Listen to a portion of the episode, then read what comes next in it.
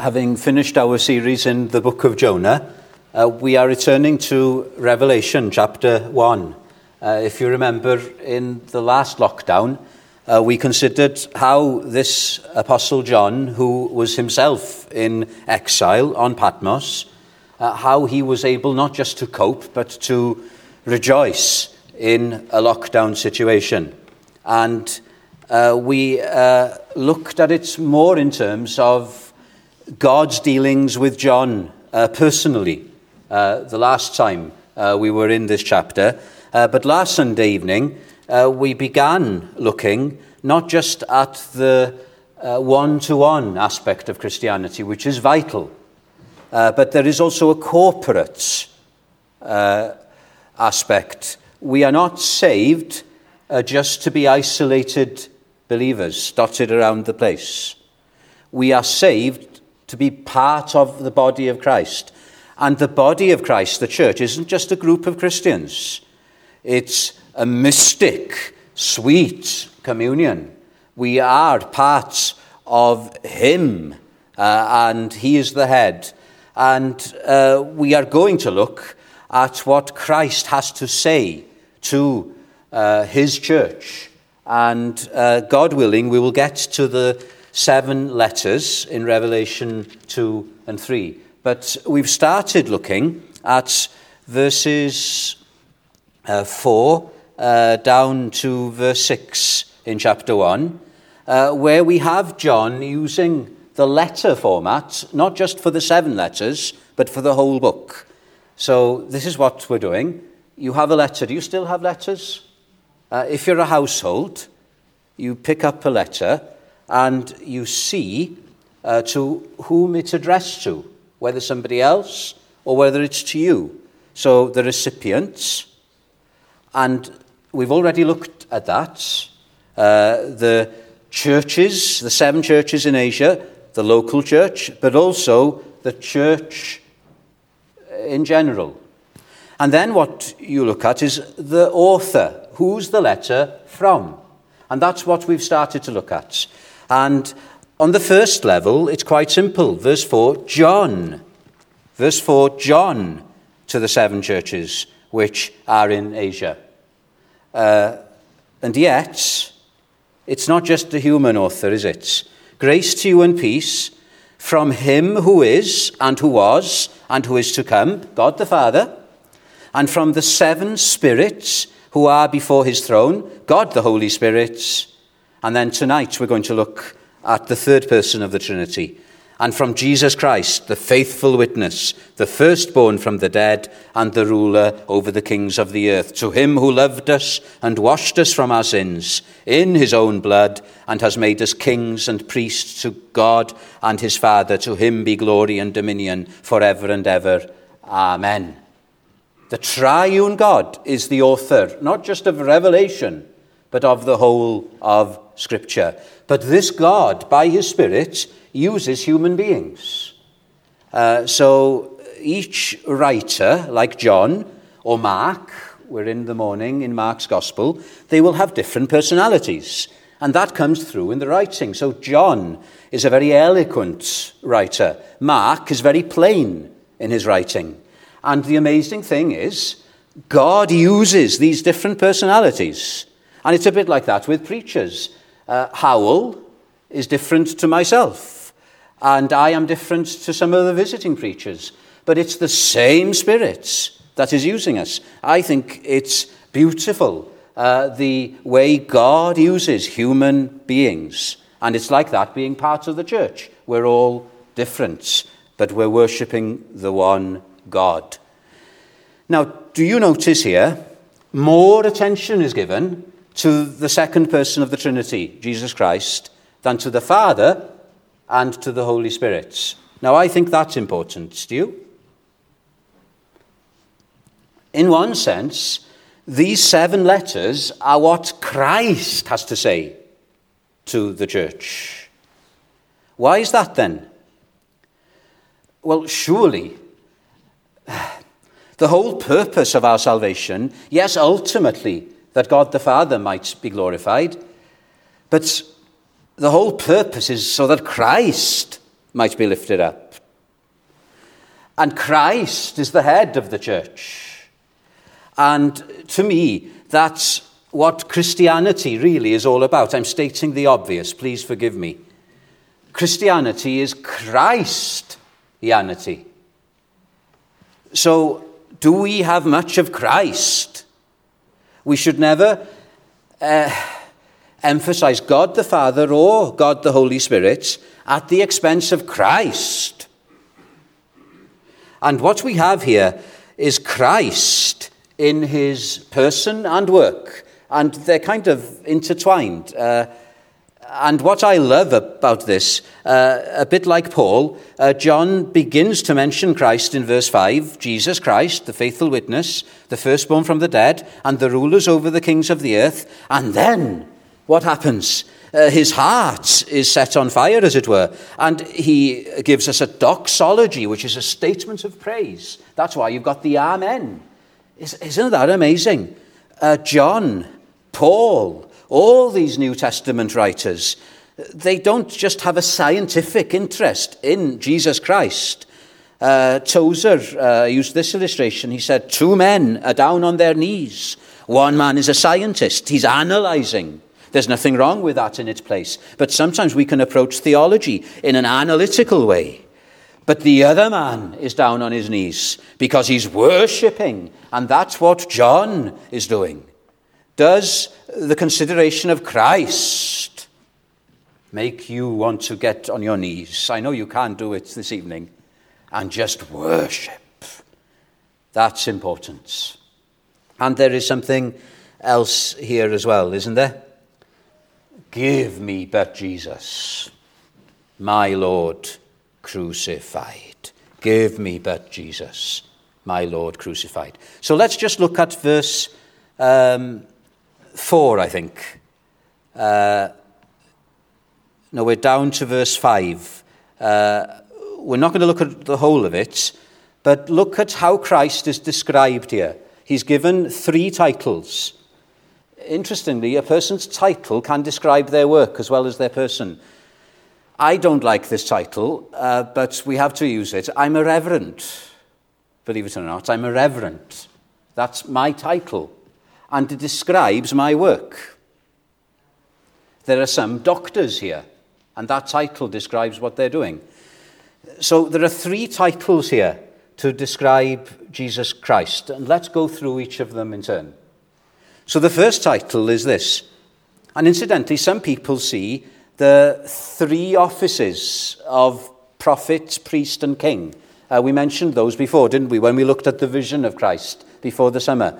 Uh, some people see uh, prophet, priest, and king in these three titles. Maybe you'll see that as well. And what's also significant here, John isn't doing uh, superfluous repetition here. He's not just uh, giving us fill here. He's going to say some things about Christ. He's going to repeat again uh, a little later on in the chapter, and we looked at those characteristics before the summer. But it doesn't matter if we're looking at them again. There are no meaningless repetitions in the Word of God, right? We need to hear Christ again and again. Now, then, the first title, The Faithful Witness. So this can be prophets. Prophets. What's the role of a prophet? A prophet speaks from God. Thus saith the Lord. And Christ is the ultimate prophet. Moses said, God will raise up a prophet, capital P. And he was looking to the day of Jesus Christ.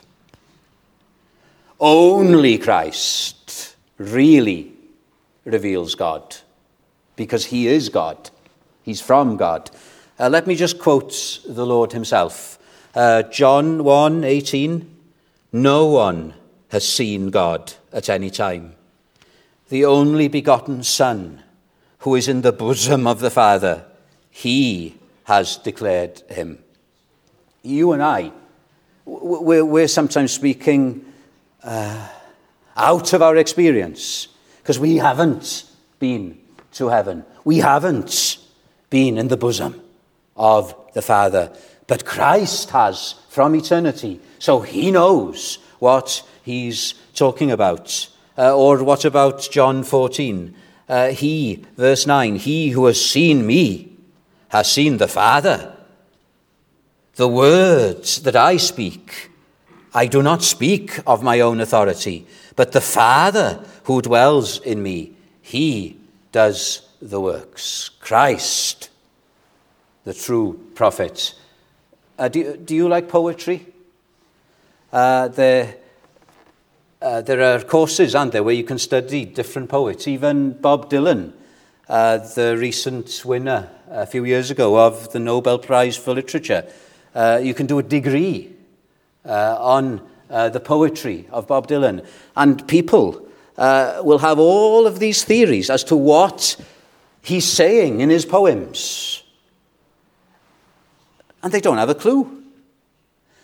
The poet himself will then say, I didn't say that. They've got the wrong end of the stick.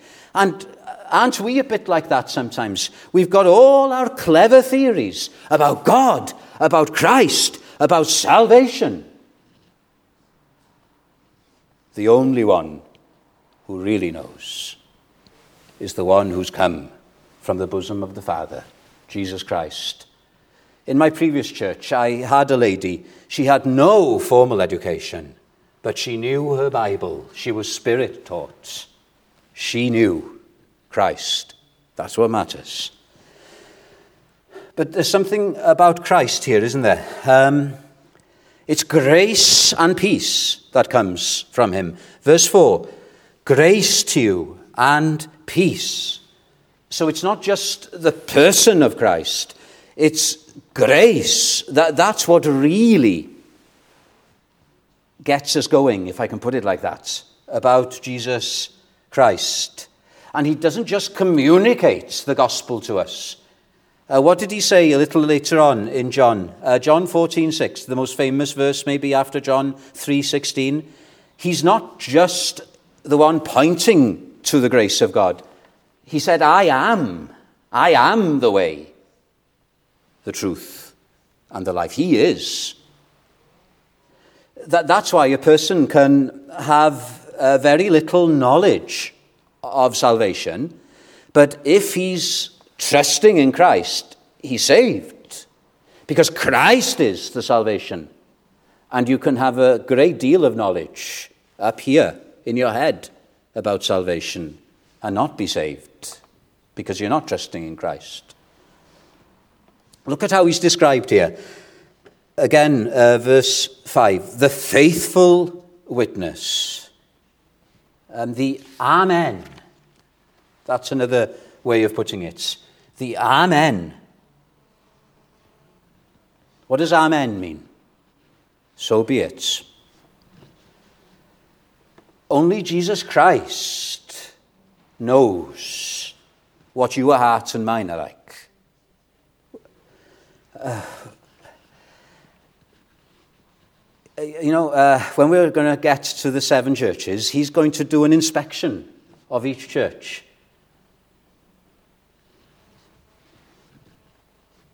It's not what we think about the church. What does our head, Christ, think? Did you have school reports written on paper? I was still uh, of uh, the age where they just about did them on paper. You know, sometimes teachers got it wrong, didn't they? Uh, I was reading about Winston Churchill the other day, and they got it spectacularly wrong with Winston Churchill. He had a terrible reports, and yet he was mightily used of God. I wonder, what would Jesus Christ have to say about our church? We have our views, we have our ideas. So, what does he think? You find it in the Old Testament that King David often sought the Lord, sought the mind of the Lord. But there were times when he didn't. He thought he knew best. And that's when he went astray.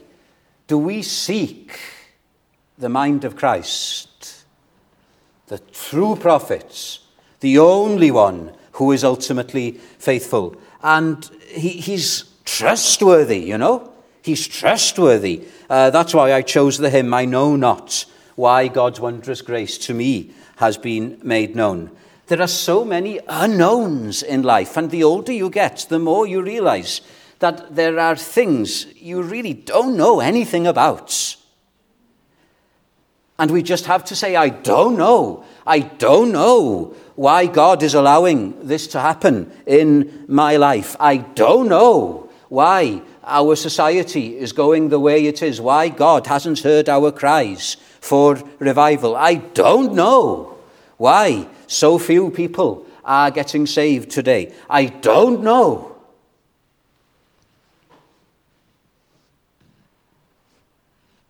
But there are things we know. I know whom I have believed, and am persuaded that he's able. The Amen. I can trust him. You can. Uh, we sang in that hymn, I know not what of good or ill may be reserved for me these next months. We don't know, do we? Of weary ways, of golden days before his face. We don't know. But we do know one thing He is faithful who will guide us. Um, did you see the programme on BBC on Frank Gardner? Uh, the BBC uh, defence correspondent who uh, uh, was um, paralysed uh, by a terrorist attack many years ago and is now confined to a wheelchair. And there was a clip that showed him travelling to Colombia and having to go down into the jungle on a treacherous path, and he couldn't go in his wheelchair. So they had to uh, carry him. The porters had to carry him. And it was a really dangerous path. There was a ravine there. And he said he had to trust implicitly in the skill of those two porters that they would put their feet in the right place. He didn't know them from Adam, but he had to trust them can you trust in Christ? You know Christ, don't you? Can you trust him? He knows the way he taketh. And I will walk with him. Sometimes he has to carry me, but often it's walking with him, isn't it? Oh, isn't it grand? Christ, the faithful witness. Don't, don't you revel in that title? So that's Christ as prophets. Let's hurry on to the next title what else are we told about him? The firstborn from the dead. What's this? This is Christ as priest. Priest. Uh, 1 um, Corinthians 15, we'll come to that in a minute. Colossians 1 18, uh, this title is given there. Uh, and he is the head of the body, the church, who is the beginning, the firstborn from the dead, that in all things he may have the preeminence. So, firstborn here can mean that he is first. He is always the one with the preeminence. He is numero uno, number one. And a priest in the Old Testament would have offered sacrifices to God, uh, would have been a mediator between sinful people and a holy God, and would intercede for those people. And those are the things that Christ accomplished during his time on earth. He offered himself as the sacrifice on the cross. And he then, in dying for our sin, conquered death, the last enemy. Imagine these Christians, here they are, being opposed already and facing a dark cloud of persecution, martyrdom even, under the Romans. And they are hearing about this death defeater in Jesus Christ. I'm sure that would have steeled their hearts. It would have put iron in their soul to know that the last enemy has been conquered by their Saviour. That's why I'm blessed doing funerals. It doesn't make sense, does it? A funeral is the hardest thing to do, but not if you believe in the one who's conquered death and brought life and immortality to light through his gospel. And you know, he's at work at this very moment He ascended to the right hand of the Father and interceding. That's what he's doing for you and for me. Do you feel relieved that there's somebody remembering you in prayer? I know we've lost some prayer warriors these last few years, and we think rightly that it is a loss, but we haven't lost the greatest prayer warrior, pleading in heaven for me. Um, Joseph Stalin, a cruel tyrant. Uh, if people uh, had uh, uh, difficulties, they would write to Stalin, apparently, and ask him to intervene for them, to plead their case. And sometimes Stalin would. if a Stalin could do that, haven't we got a saviour who has all power and authority in the universe given to him? And he will plead your case. Uh, this is what Paul says in Romans 8 Who is he that condemns? It is Christ that died and furthermore is also risen, who is even at the right hand of God, who also makes intercession for us. There is no one to condemn you as a Christian. You do not listen to the voice of the devil. You do not get bowed down by condemnation. Look to Jesus Christ. Uh, it's like the house of the interpreter in Pilgrim's Progress. Uh, you've got a character there who is uh, mucking, uh, raking, let me say it right, raking muck. Uh, he's just looking down at the muck, spending all his time raking it. And over his head, somebody's holding a crown of righteousness and he doesn't see it. He's just spending all his days muck raking. Aren't we a bit like that sometimes? We just get so preoccupied with the muck of this world. We get preoccupied with the muck of our society, maybe the muck of uh, religious society, and we forget to look up and see Christ at the right hand of the Father and the crown of righteousness which will be ours one day. Looking unto Jesus, the author. And then you see the firstborn from the dead is not just firstborn in eminence, it's also firstborn in terms of forerunner. Looking unto Jesus, the author and the finisher uh, of our faith. He's gone ahead. He, he's the pioneer, if you want. Uh, so uh, that's why I asked for 1 Corinthians 15 uh, to be read.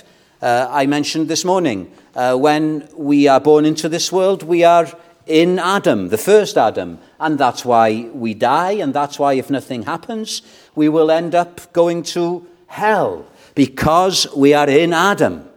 All in Adam are in a state of condemnation. But when we are saved, we are translated from that first Adam, and we are now in Christ, who is the last Adam. And Christ is now our head. He's now our forerunner. And so, when Christ lived the perfect life, we were in him. He was living it for us. When Christ died for sin on the cross, we were dying with him. And this is the truth here this evening. When Christ rose from the dead, we were being raised with him as well. And that's why our salvation is guaranteed. It's not going to be up to you and me, thank God. Our glorification, when we will be received into glory with Christ, when we will reign with him, is as guaranteed as the day when we were first saved, because we're joined to Christ. Remember Dilys Price? Who cannot remember Dilys Price? She went to be with the Lord recently. In her 80s, she was still skydiving. And when she started skydiving, she would, I think, be um, latched onto somebody. So it all depended on the professional she was joined to. My friends, you're latched onto Christ. You're latched onto Him. The, the, theologians call this union with Christ. I think that's where the college in Bridgend gets its name from union. A wonderful truth. A good name for a college as well.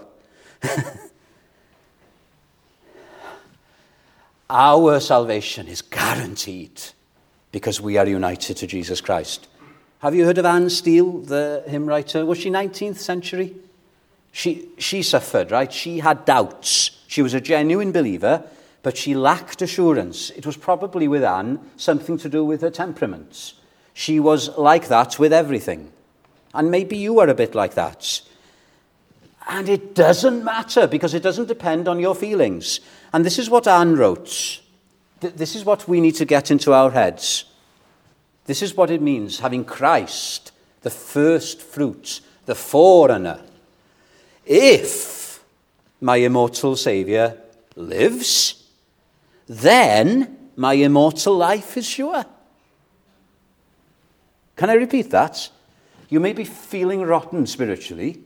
Listen, if my immortal Saviour lives, then my immortal life is sure. His word a firm foundation gives. Here let me build and rest secure. Here let my faith unshaken dwell. Immutable, unchanging, thy promise stands. Not all the powers of earth or hell can e'er dissolve the sacred bonds. Praise the Lord. I'm united to Jesus Christ. Here, O my soul, thy trust repose. If Jesus is forever mine, not death itself, that last of foes, shall break a union so divine. You're married to Christ. Well, we're betrothed to Christ. We're going to be married. That's going to happen when we get to glory. The marriage supper of the Lamb. Uh, let me just give you one more title here. Uh, he's the prophet, he's the priest, and he's the king, the ruler over the kings of the earth. After he completed his work, before he was ascended to heaven, he said to his disciples, Fear not, all power and authority in heaven and on earth has been given to me. All power, all the kingdoms of the world, all the thrones are under his throne. Who is Stalin? Who is the Roman emperor who was persecuting the church at this point? Uh, I need to give you some history here. I'm sorry, I, I only got into history when I became a Christian because it's his story. Dom, I can't pronounce these names to save my life. Domitian was the emperor at the time. You can correct me afterwards. And he was starting a new wave of persecution. This was after Nero. He started a new wave of persecution. And apparently, he was a cruel tyrant, uh, a bit like Stalin. Uh, if, if you uh, made jokes about him, uh, he would put you to death. Right? And he demanded to be called Lord and God. That, that's a nice fellow for you, isn't it? Domitian. And he started a wave of persecution that John was preparing the church for. And what John is saying to these people is this See that emperor who thinks he's Lord and God?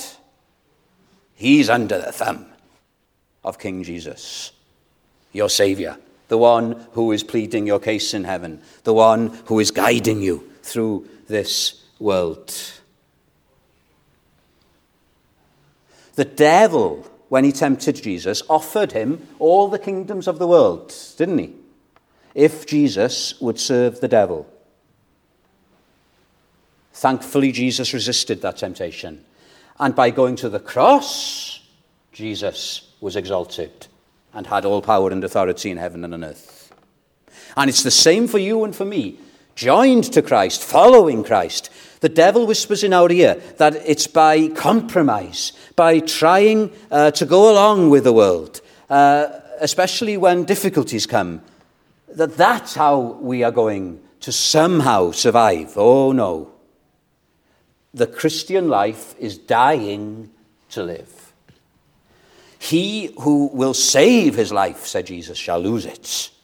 But he who will lose his life, and that doesn't mean physical death all the time. It may mean that, but it can mean any kind of humiliation. He who will lose his life for my sake shall gain it. Dying to live. That's how Jesus was exalted. That's how you and I are going to be exalted. There's no other way. Sorry to say it. That's the truth. And the sooner we realize that, the more we'll grow in grace and in the knowledge of Jesus Christ. Do you know what happened to Domitian? Just a few years after this letter was written, he was um, executed by a conspiracy of friends. Do you know what happened to John? He didn't die on Patmos, he was released, and he went back to his church in Ephesus. King Jesus allowed Domitian, the most powerful man in the world, to die, and for John to go back to his church. But even if John had died in Patmos and Domitian would have lived, John would have been promoted to glory, and Domitian would still have died. Dying to live. There, there are so many stories that really thrill your hearts uh, from the early church, some of the martyrs in the early church. I just want to finish by giving you an account of one of them. Uh, he was um, uh, Ignatius, Bishop of Antioch in Syria, and he apparently uh, sat at the feet of John.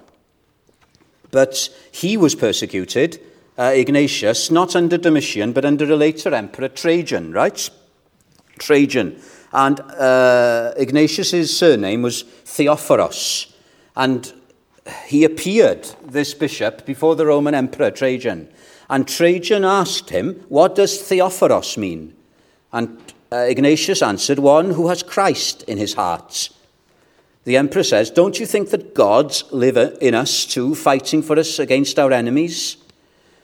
You shouldn't give the name gods to the demons of the nations, says Ignatius, for there is only one God who made heaven and earth, the sea, and everything in them, and one, Jesus Christ, his only begotten Son, whose kingdom be my portion. You mean his kingdom who was crucified under Pilate? His who crucified my sin with its author and has put all Satan's fraud and malice under the feet of those who carry him in their hearts. Do you then carry within you him who was crucified? I do for it is written, I will dwell in them and walk in them. Trajan commanded Ignatius to be taken to Rome and thrown to the wild beast for the entertainment of the people. On the way there, Ignatius wrote, I long for the beasts that are prepared for me. Now I'm beginning to be a disciple. May I envy nothing of things seen or unseen, that I may attain to Jesus Christ. Let there come on me fire and cross, and struggles with wild beasts, cutting and tearing asunder, racking of bones, mangling of limbs, crushing of my whole body, cruel tortures of the devil. May I but attain to Jesus Christ. I am the wheat of God, and I am ground by the teeth of beasts that I may be good, pure bread. And so to the lions, and then on to glory. We're bound to glory, my friends. And it's through much tribulation that we must enter.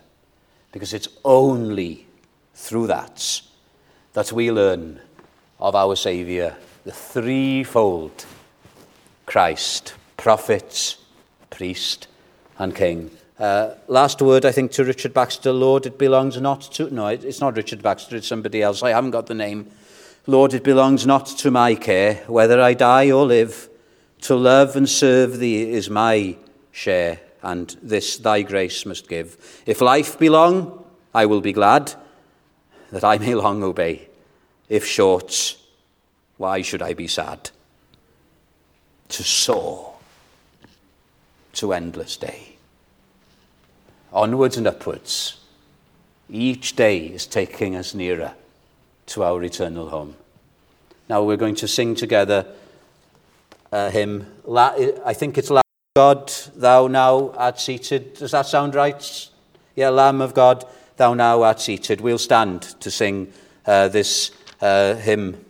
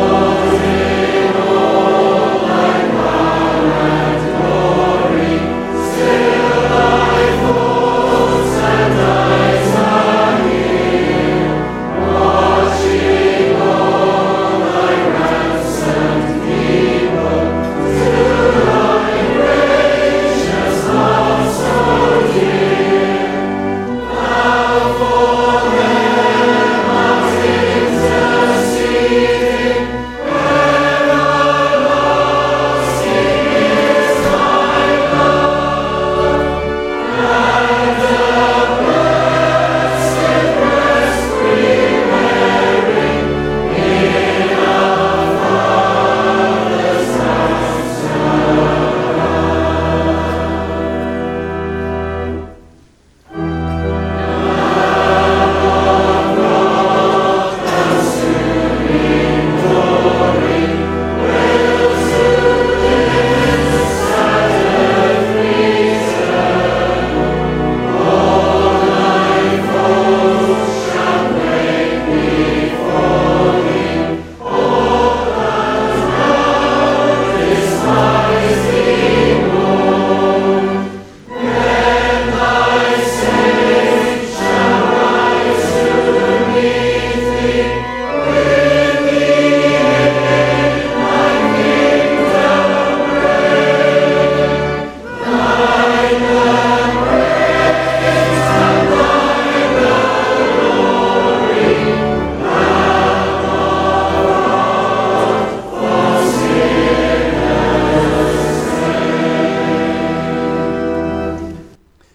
Unto him who is able to keep you from stumbling and to present you faultless before the presence of his glory with exceeding joy.